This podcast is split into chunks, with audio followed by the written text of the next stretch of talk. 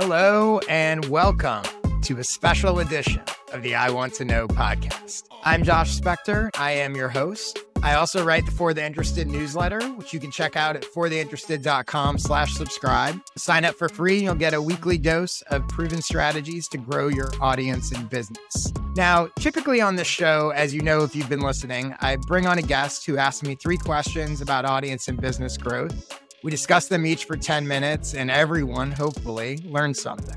But today will be totally different because, as hard as it is to believe, this is the 26th episode of this show. Time flies when you're recording a podcast every week. To celebrate the first 25 episodes we've recorded, I thought it would be fun to do something special. So here's what I came up with. I went through all the episodes we've done so far and pulled a valuable, actionable one to two minute clip from each. What you're about to hear is a clip from each episode with a quick intro from me before each one. It's a great way to learn a ton in a short amount of time, see what you may have missed if you just discovered this podcast recently, or just refresh your memory about that thing you wanted to do but haven't gotten around to doing yet. Okay, one final thing before we jump into the clips. If you find my podcast helpful, please do me a favor tell people you know about it. This episode, available on every podcast platform or my YouTube channel, is the perfect way to introduce people to this show. Send them the link, post it on your social media accounts, share it in your newsletter, mention it in your podcast, scream about it from the rooftop of your house, whatever you want to do. Just please help spread the word. Leave a rating and review on your favorite podcast platform, whatever you choose to do to help tell people about it. I truly appreciate your support will help the show grow and continue to get even better as we move forward. So, with that out of the way, let's get to the good stuff. Here is the best of the I Want to Know podcast so far. Episode one of this podcast was basically me talking about what I hoped the show would become. If you're curious to hear how I thought about things pre launch, it's worth going back to check out. But it doesn't make for the best clip, so I'm not going to pull a clip for this best of episode. Instead, let's start with episode two. In that episode, photo organizer Marcy Brennan asked me how to get her clients to sign up for a recurring offer. As we got into it, I realized she was making one crucial mistake that was holding her back. I said something in this episode that literally made her say, wow, and oh my God, here it is. The first issue that I see is they're hiring you to fix a problem they have initially. You come in, you fix their problem. Yep. They're like, oh my God, this is amazing. My problem's gone. Now you're trying to sell them for a problem that they don't have. And in their mind, they think, I'm not going to go back to that, right? I'm going to be fine, right? It, it's almost like, you know, the, this is a weird analogy, but like the person that loses weight or that gets in shape assumes they've turned the corner. They don't assume they're going to go back and put on more weight. Correct. Right. They just paid you thousands of dollars or whatever. My photos are organized great. Like they're not in the mindset of I'm going to have another problem. And they actively don't want to believe that because it's going to make them feel like I just paid for this and this, I'm just going to wind up back where I was. Right. So that's a hard sell timing wise. And it's almost undercutting the victory moment that you've just given them. Wow. So my advice would be is I would not be trying to sell that at the end of sort of the initial service. I would sell it before they hire you as an upgraded package when they when everything's a mess. Oh my god. which also might help them buy initially because I am sure there are people that are like, I'm going to pay her. She's going to organize everything. And I'm just going to go back to my usual ways. And this is going to be a mess. So why am I going to pay if I'm not going to maintain it? But for you to come in and say, here's how much it costs, and you're going to forever be organized because you can pay up front for as many yearly maintenance things as you want. And in that state, the person might go, I'll take five years of maintenance. And you could even give them a discount on the maintenance up front. So now they're buying, I'm going to be organized and would be organized for the next five years for a little bit more money. When you try to sell something, do you feel like you're asking someone to do something for you or offering to do something for them? In this clip from episode three, I broke down the difference for Nick Heath. I really think it's the most important mindset shift you need to make if you want to sell to your audience. Here's what I had to say. The key phrase you said was something along the lines of like, I never ask for anything, right? Or I'm the guy that never asks for anything. You are not asking for something you are offering something. Ah, yeah. Okay. It's a good point. Totally different. And this is true of all selling, Mm. right? You are not asking them to do you a favor. This is one of the reasons I don't like, in general, donation models that you see like creators do. Please support me on Patreon. I like selling because a donation model, the please support me, suggests that what you are offering is not valuable to them. You're just asking them to do you a favor. Mm-hmm. yeah. You're not asking anyone to do you a favor. You're saying, I've got this other thing here that's different, that's bigger, that's whatever, that's more specific. I'm offering you this thing that's valuable, more valuable than what you'll pay for it. If you want it, buy it. Great. If you don't, that's cool too. I'm still over here giving you the free stuff. When you feel like you are asking people to do something for you, that leads to you feeling insecure. That leads to you feeling cheesy. In your mind, they're doing you a favor. People that buy from me are not doing me a favor. I'm doing them a favor. In episode four, Fab Giovanetti set me up to go on one of my favorite rants. It's a lesson I learned the hard way, but one many people who work for themselves struggle to learn. Here it is.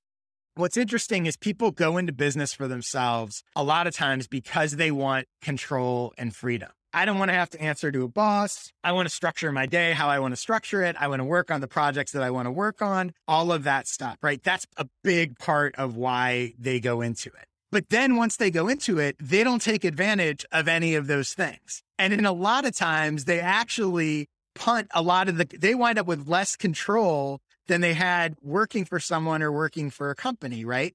And the reason they don't take advantage of it is because they don't feel like they can. They go from having one boss to, let's say they're working with clients, they go from having one boss to having five clients who they treat like those five clients are their boss. So what winds up happening is they start to feel pressure to make things work on their own, which leads them to give up even more control. Oh, but if I, I want clients or I need clients, I have to do calls when the client's ready. And I have to, you know, I can't, I have to take any job that comes my way because what if another job doesn't, you know, what if there's not another job around the corner? And, and it's just, it's fascinating. Here's a question worth asking yourself. Have the people you're learning from actually done the things they're telling you to do? In this clip from episode five with Amanda Natividad, I talk about the difference between primary and secondary sources of expertise. Have a listen. Anyone can go out and write a blog post, do post a video telling you how to do something. Here's how to grow your audience. Here's how to grow your business. Here's how to write a landing page. Here's how to sell more stuff. Here's how to, you know, do whatever. If you apply that primary source concept to that, it's interesting to look at that and go, well, are they sharing advice because they've actually done it and they're sharing what they actually did? Or they just read a bunch of people who said, here's what they did, and they're regurgitating that. And it's an interesting thing to think about because you see so much of it in this sort of creator economy expert space. And I'm a big fan of curation. I think all of that is valuable, but it is interesting to consider when you're when you're consuming advice from people are they a primary source? Essentially, meaning, have they actually done it? Right? Are they telling me how they actually got a thousand subscribers, or are they say, or are they just saying this is in general how you do it? They're a secondary source in that version versus a primary source. Here's something you may not know. The single biggest driver of traffic to my podcast is my For the Interested newsletter. In episode six, I told Dylan Schmidt how to use a newsletter to grow your podcast. And it starts with not just using your newsletter to promote your podcast. Here's what I mean. So here's how I think about using a newsletter to grow a podcast. The first piece of advice is the newsletter should not be about your podcast. To some people, this seems really counterintuitive. To other people, it seems sort of obvious, but I think what most podcasters do when they hear start a newsletter or start an email list, the obvious thing to do is it's about the show. If it's the digital podcaster podcast, it's the digital podcaster podcast newsletter, right?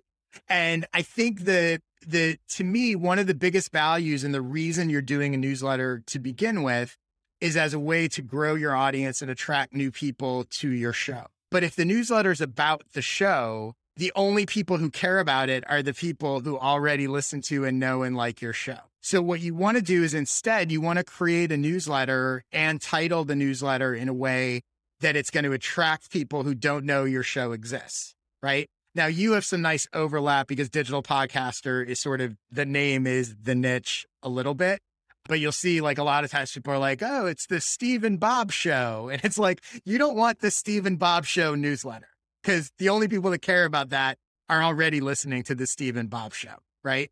So in your case, I would recommend a, you want to start a newsletter that is essentially going to provide the same value to the same audience that your podcast does, but in a different format, in a different way. Speaking of newsletters, in episode seven, I told Larry Cornett one of the cold, hard truths about the newsletter game. It's not enough to just get people to subscribe to your newsletter. Here's what I mean. One of the things that I think people don't think about a lot when it comes to newsletters is they think that it's almost binary, right? That it's like, I want to get someone to subscribe or not. But right. I actually think that getting people to subscribe, what you're really trying to do is I want to be one of people's top three or five, 10 mm-hmm. at most, but even that is high, right? I want to be one of their favorite newsletters, not just one of the many that they subscribe to. I want to be one of the ones that they're afraid to miss that they're going to open.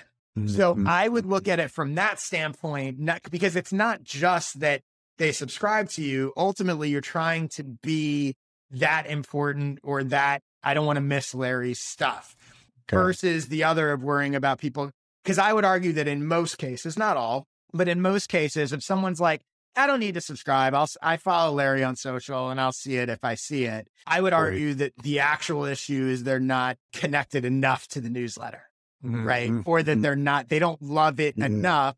They just sort of like it. Episode 8 featured my first conversation about how to write effective ads, especially on Facebook and Instagram. In this clip, I tell baby sleep consultant Susie Menkes how to write copy in her ads that will be more likely to get her clients. Have a listen.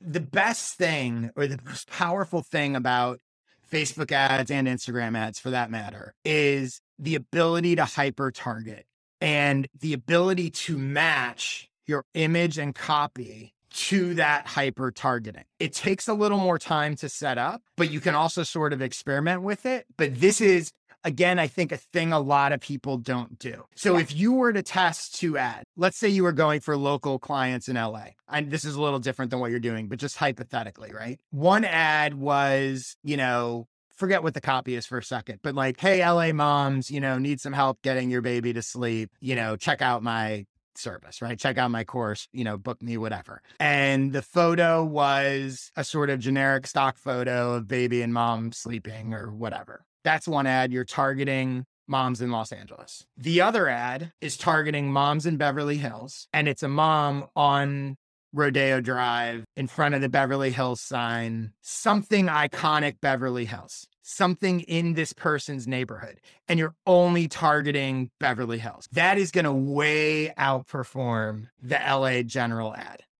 Interesting. So, one of the tricks is matching copy and image to exactly who you're talking. I don't talk a lot about the comedy business in my podcast, but I've applied a lot of what I learned working in that industry to what I do now. For example, check out this clip from episode nine, where I tell Jonathan Santiago how what I learned about launching a stand up comedy show influenced how I launched my newsletter ads business and sold out my ads every week. Check it out.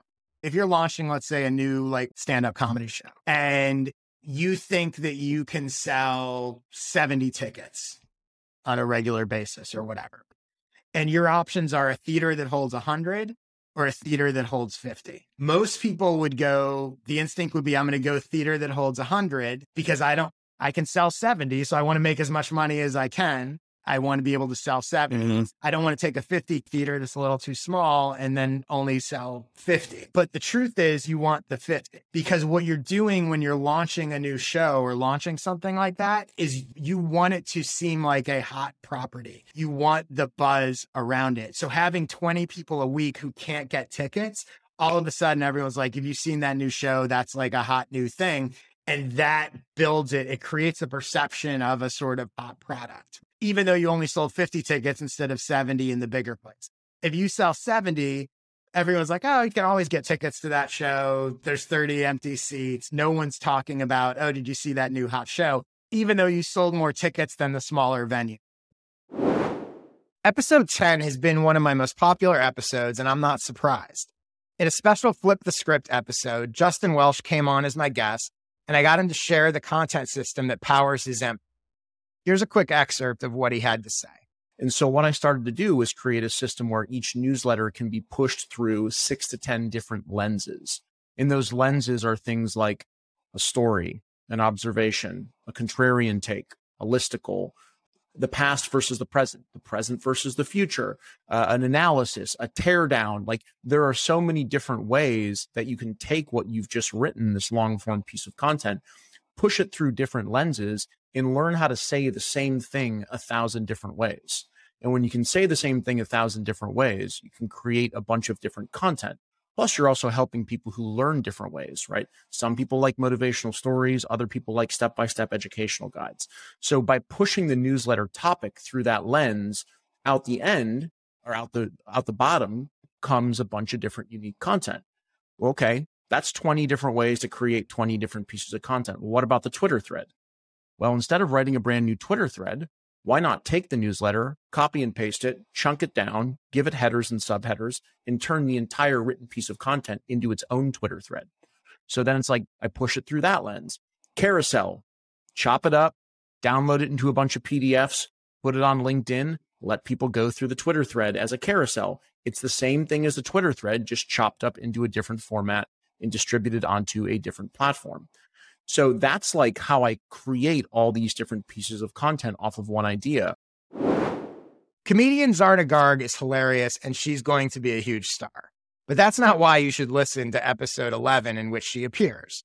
Listen to it because I gave her a bunch of advice about how to improve her connection to her audience and monetize it, including this bit about how to approach brands who may want to pay to reach your audience. So, for example, you have about, I think, like 500,000 followers on TikTok. You have videos regular, and obviously some videos do better than others, and et cetera. And you can't guarantee stuff necessarily, but you regularly have videos that break 100,000 views, right? So, if I'm a brand or a business or somebody who's coming to you, the question is, what would that brand or business have to spend to reach that audience on their own? And the truth is, they would have to do a bunch of things, right? They'd have to create a video, they'd have to pay to promote it to reach that audience. And they're just doing it cold. They don't even have you have an audience that trusts you. There's a value to that endorsement. So when someone comes to you and says, Hey, that seems like a lot of money, as opposed to saying, yeah, but it takes me a lot of time to do this stuff and this is hard, which they don't really care about. You instead want to talk about it from their point. Oh. You go, I understand it seems like a lot of money but you're going to reach X amount of people. Like if you didn't hire me and you wanted to accomplish this result, here's what you would have to do. And it would be very expensive. And you don't even know necessarily if, you know, how it would work or if it would work or whatever. You want to make the case that hiring you is actually a very cost effective way to get what they want. In episode 12, I talked to Mark Modesti about how to grow a successful business as a creative entrepreneur. In this clip, I explained to him a way to get additional clients when you don't have a large audience yourself. Find someone who has some expertise and maybe has what I call business overflow. So they have more potential clients coming in than they can handle. And or they charge $10,000 and they have a lot of people that only have a $2,000 budget and right now they're just basically turning those people down. I could go to that person and say, okay, you have whatever method you have. What if you can sort of teach me, show me how to do your method? And I'll take all those people that can only afford $2,000 and I'll give you $1,000. You don't have to do any work. Just filter me your extra clients and leads. You'll get extra money. And for me, as opposed to me having to go find new clients, I'm able to sort of just tap into someone who's already done a lot of the marketing work. I had a client who's a career transition coach, and she was telling me that right now, the majority of her clients are coming from her own coach who charges more and can only work with so many people. And so she sort of trained her and said, I'll give you all the overflow. And she's built a whole business just on doing that. If you're watching the video version of this podcast, you'll hopefully notice that the quality of my video has gotten progressively better throughout these clips. Not much better, but at least a little better. That's because of episode 13, where home studio expert Kevin Shen came on and told me everything I needed to know to look better on camera. I've only implemented a fraction of his advice so far, but that's on me. What he shared is brilliant. Here's a clip of him talking about how to be strategic about the way you present yourself on video. And then with video online, like sure, content is super important, but in order to grow anything, we have to get the attention of a stranger who's never met us before. And the only way they can really figure out, you know, like who is this person in that split second as they're scrolling through things is to rely on these kind of signals. And so thinking through what signals do you want to send? Right. Yeah. So for instance, if you wear a suit in your videos, it's maybe you want to appear older, you want to appear more, I want to say closed off, but more professional right? Mm-hmm. If you wear something that's more like a t-shirt like you have, I felt super comfortable here, you know, talking with you because you're setting the tone, you're signaling, right? Right? This is like a friend dynamic. And so really it comes to kind of like that self-awareness of what you want to signal. And then from there, we can build out for you like what that looks like. If you have any interest in newsletters, then you should definitely check out episode 14, where I talked all things newsletter with Dylan Reddick. In this clip, I explain why I think everyone should have a newsletter and why I think most people misunderstand what a newsletter actually is or can be.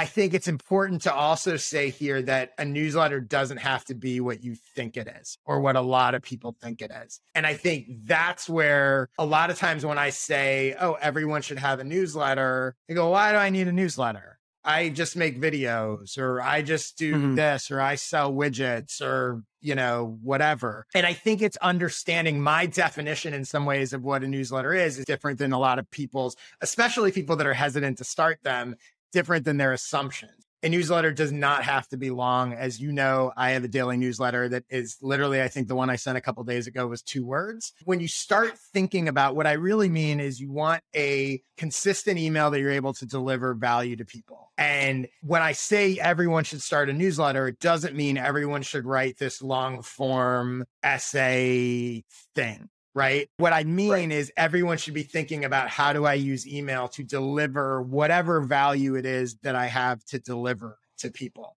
Mm-hmm. So in that context, I think it's very different. That's part of why I don't think there's really an excuse not to do it. In episode 15, Roger Nairn asked me about how to avoid burnout. And it's an important subject that I probably don't talk about enough. For that matter, none of us do. In this clip, I share one of the best policies I've created for myself in recent years and how it's helped hmm. me avoid taking on too much stuff. Check it out. But a good policy that when I start something new, I stop something old. And this actually applies not only to sort of big projects, but it can also apply to things as small as meetings. So every time you agree to a recurring meeting, one other recurring meeting should go away, as opposed to we always say yes and add stuff, and then you have too much stuff. So the other thing that this does, especially when you when you talk about projects, is it forces you to really consider. Okay, let's say I want to start this newsletter or whatever. Well, if I have to stop something that's taking up relatively equal time, do I want to start it bad enough that I'm willing to get rid of this other thing? Mm-hmm. So for me, as the kind of person who would start lots of stuff all the time, it also creates a check. And this goes directly, this start something new, stop something old directly fits in with you can say yes to anything, but not yes to everything. So now I'm making choices on each project, which helps prevent burnout and taking too much, but also makes you way more deliberate in where you choose to invest your time. Episode 16 was another flip the script episode. But this time I was lucky enough to have creativity guru and founder of the legendary Uncabaret comedy show, Beth Lapides, come on and share her wisdom about the creative process. In this excerpt, she reveals the most influential thing she learned from Michael Patrick King, the creator of Sex and the City. Here it is. Michael Patrick King, the writer, director, creator of Sex and the City and The Comeback, etc. Mm-hmm. Uh, he once just said to me, years ago, follow the green lights. It's so simple. Um, mm-hmm. And I use it over and over and over again. And what does that, that is that can mean a green light, sure, from a network, but it can also mean the green light of your own curiosity. I love mystery and magic and all that stuff and synchronicities. And you're starting to work on something, and then you see the word everywhere you go. People discount that kind of stuff. You're an artist or creator, at least, even if you, you know, you're a creative business person, you're in the world of creativity and you want to remember that you're co I hope this isn't too woo woo, but you're co creating this with Mm-hmm. the force of creativity. You are part of the creative web of the whole world. So if you start to see where the green lights are coming in and really look for the green lights rather than look for the stop signs. In episode 17, I tackled how to grow a podcast from a number of different angles with Chris Colbert. In this clip, I gave him some suggestions about how to write ads that will get people to actually check out your podcast. Here's what I had to say.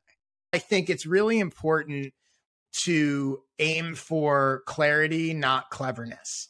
So when people are seeing your ads, and especially you only have 120 characters or so, they need to really understand what it is that you're talking about, what the value is for them, and what you actually want them to do in a very concise way.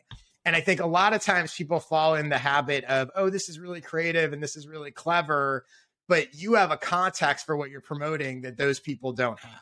So Hmm. that's not really going to work. You have to assume they have no idea what you're talking about or what you're doing. Okay, let's talk about book publishing.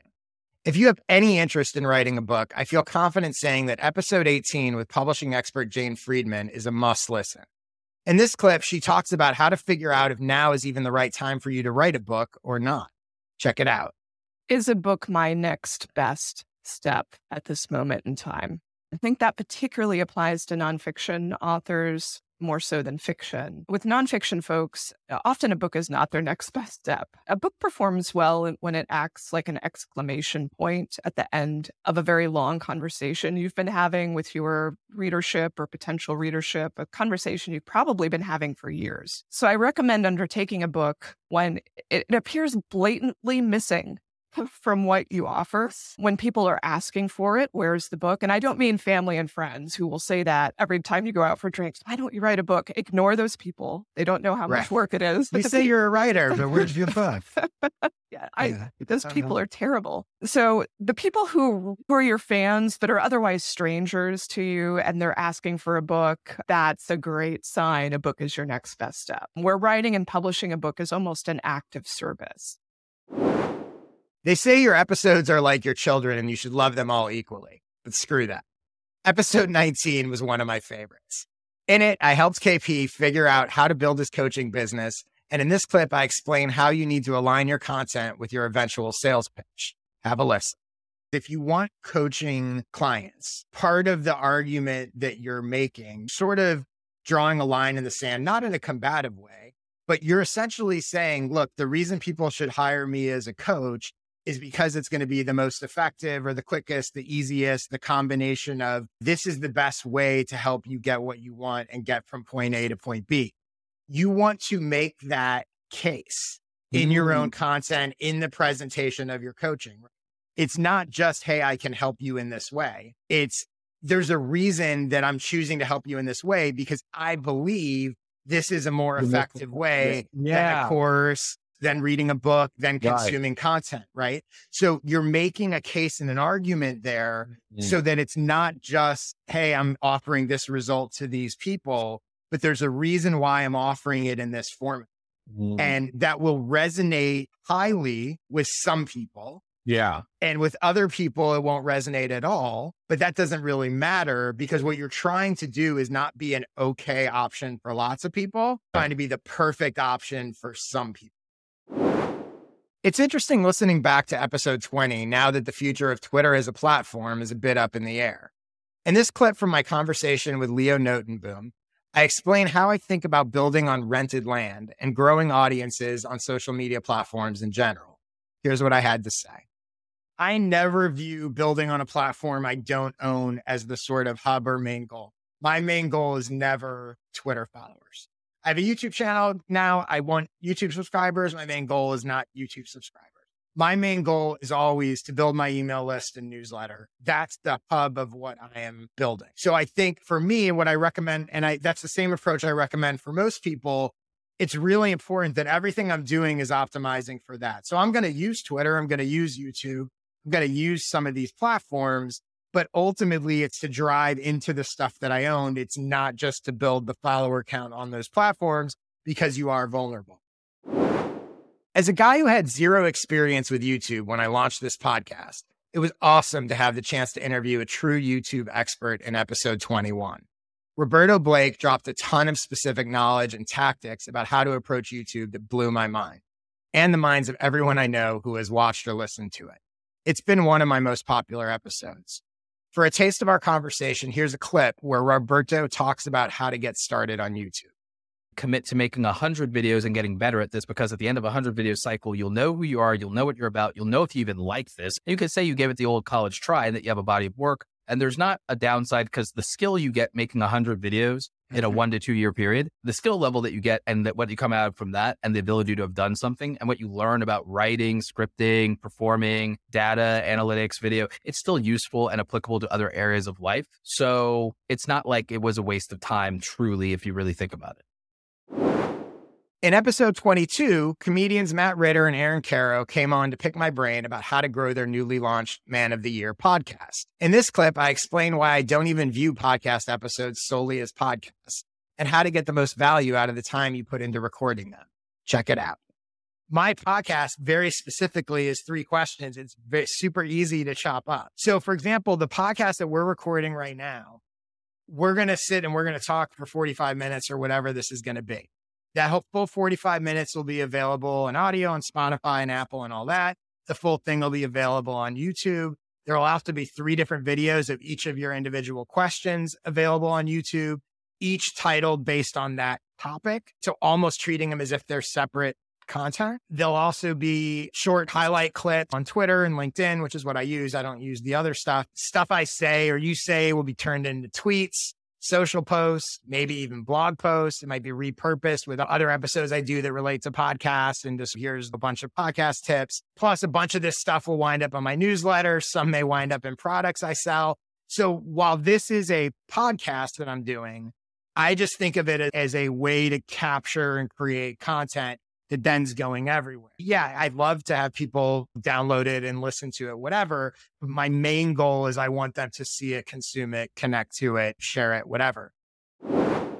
I love Twitter, so it should be no surprise that I loved having an excuse to share my best Twitter advice in the conversation I had with Jamie Northrup in episode 23. In this excerpt, I explain my take on the quantity versus quality question when it comes to what and how often to tweet. Here's what I had to say. Quantity because you need a volume of tweets because that's how you learn what works.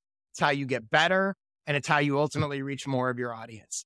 You need quality tweets because every tweet you post is an audition. Every time you post a tweet, someone could go, I don't want to follow this guy anymore. If you post garbage that people don't engage with, they're less likely to see your future tweets. So every quote unquote bad tweet, and by bad, I mean something that people just ignore, lessens the likelihood that they're going to see your next tweet every tweet right. audition, right?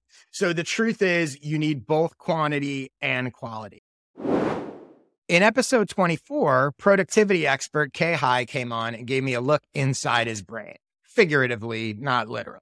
The episode is packed with wisdom from Khe, but I also managed to slip in an example of how I've boosted my own productivity when it comes to driving sales of my products. Here's a look at what I did and how I did it one of the things that I did, and it was so obvious, and this goes to your point of take some time to think, right? It was so obvious in retrospect, is I set an autoresponder email. So now when someone subscribes to my newsletter, mm. 30 days after they've subscribed, you get an email that says my one month anniversary gift to you. Mm. And they get this email and it basically says, Hey, Beautiful. if you want a discount on any of these products, mm-hmm. let me know. Appreciate you being here for a month. And so that runs automatically. And now it's driving sales automatically. The 10 minutes maybe that it took me to create that email mm-hmm. now ensures that everybody that comes into my newsletter after yeah. 30 days is going to at least be aware that promotion is now on autopilot. Exactly. And again, all it took was coming up with the idea in 10 yeah. minutes to set it up. So five minutes of thinking. Yeah. And minutes of execution. And then this flywheel, probably not a massive source of revenue, Yeah. but this little flywheel of, of extra income. Yeah, and it trickles in. And I think the other thing it does for me is it removes that feeling in the back of my mind of I'm not promoting enough. At least I'm doing something. And that brings us to my most recent episode, episode 25. In that episode, I spoke with Tatiana Figueredo all about ways to optimize her business, including my take on how to use lead magnets to grow your audience. Or more specifically, the biggest mistake most people make when using a lead magnet. Here's what I had to say about it. I think a big mistake people make is their attempt to make their lead magnet seem really valuable becomes really bloated. No one wants a hundred page book. No one wants a three hour video, right? They're like, well, look how valuable it is. And I'm giving it to you just for an email address. No, go the opposite route, make it extremely simple, actionable, and something that gives people an easy, quick win. That's the best thing you can do. They're more likely to download it to give you their email address. I'm not going to read this ebook like for, for 40 pages, but like, oh, it's a one page thing. I'll look at that. Yeah, I want to see that. Templates, resources, something they can use, not just information, but something they can use and do really quickly. Well, there you have it. I hope you found these clips from my first 25 episodes helpful. If so, I'd love it if you tell other people you know about this podcast and share it with them. Also, if you'd ever like to be a guest on the show and come on and ask me three questions, go to joshspector.com slash questions to apply. I'd love to chat with you on a future episode. Thanks again for your interest. And here's to the next 25 episodes. See you next week.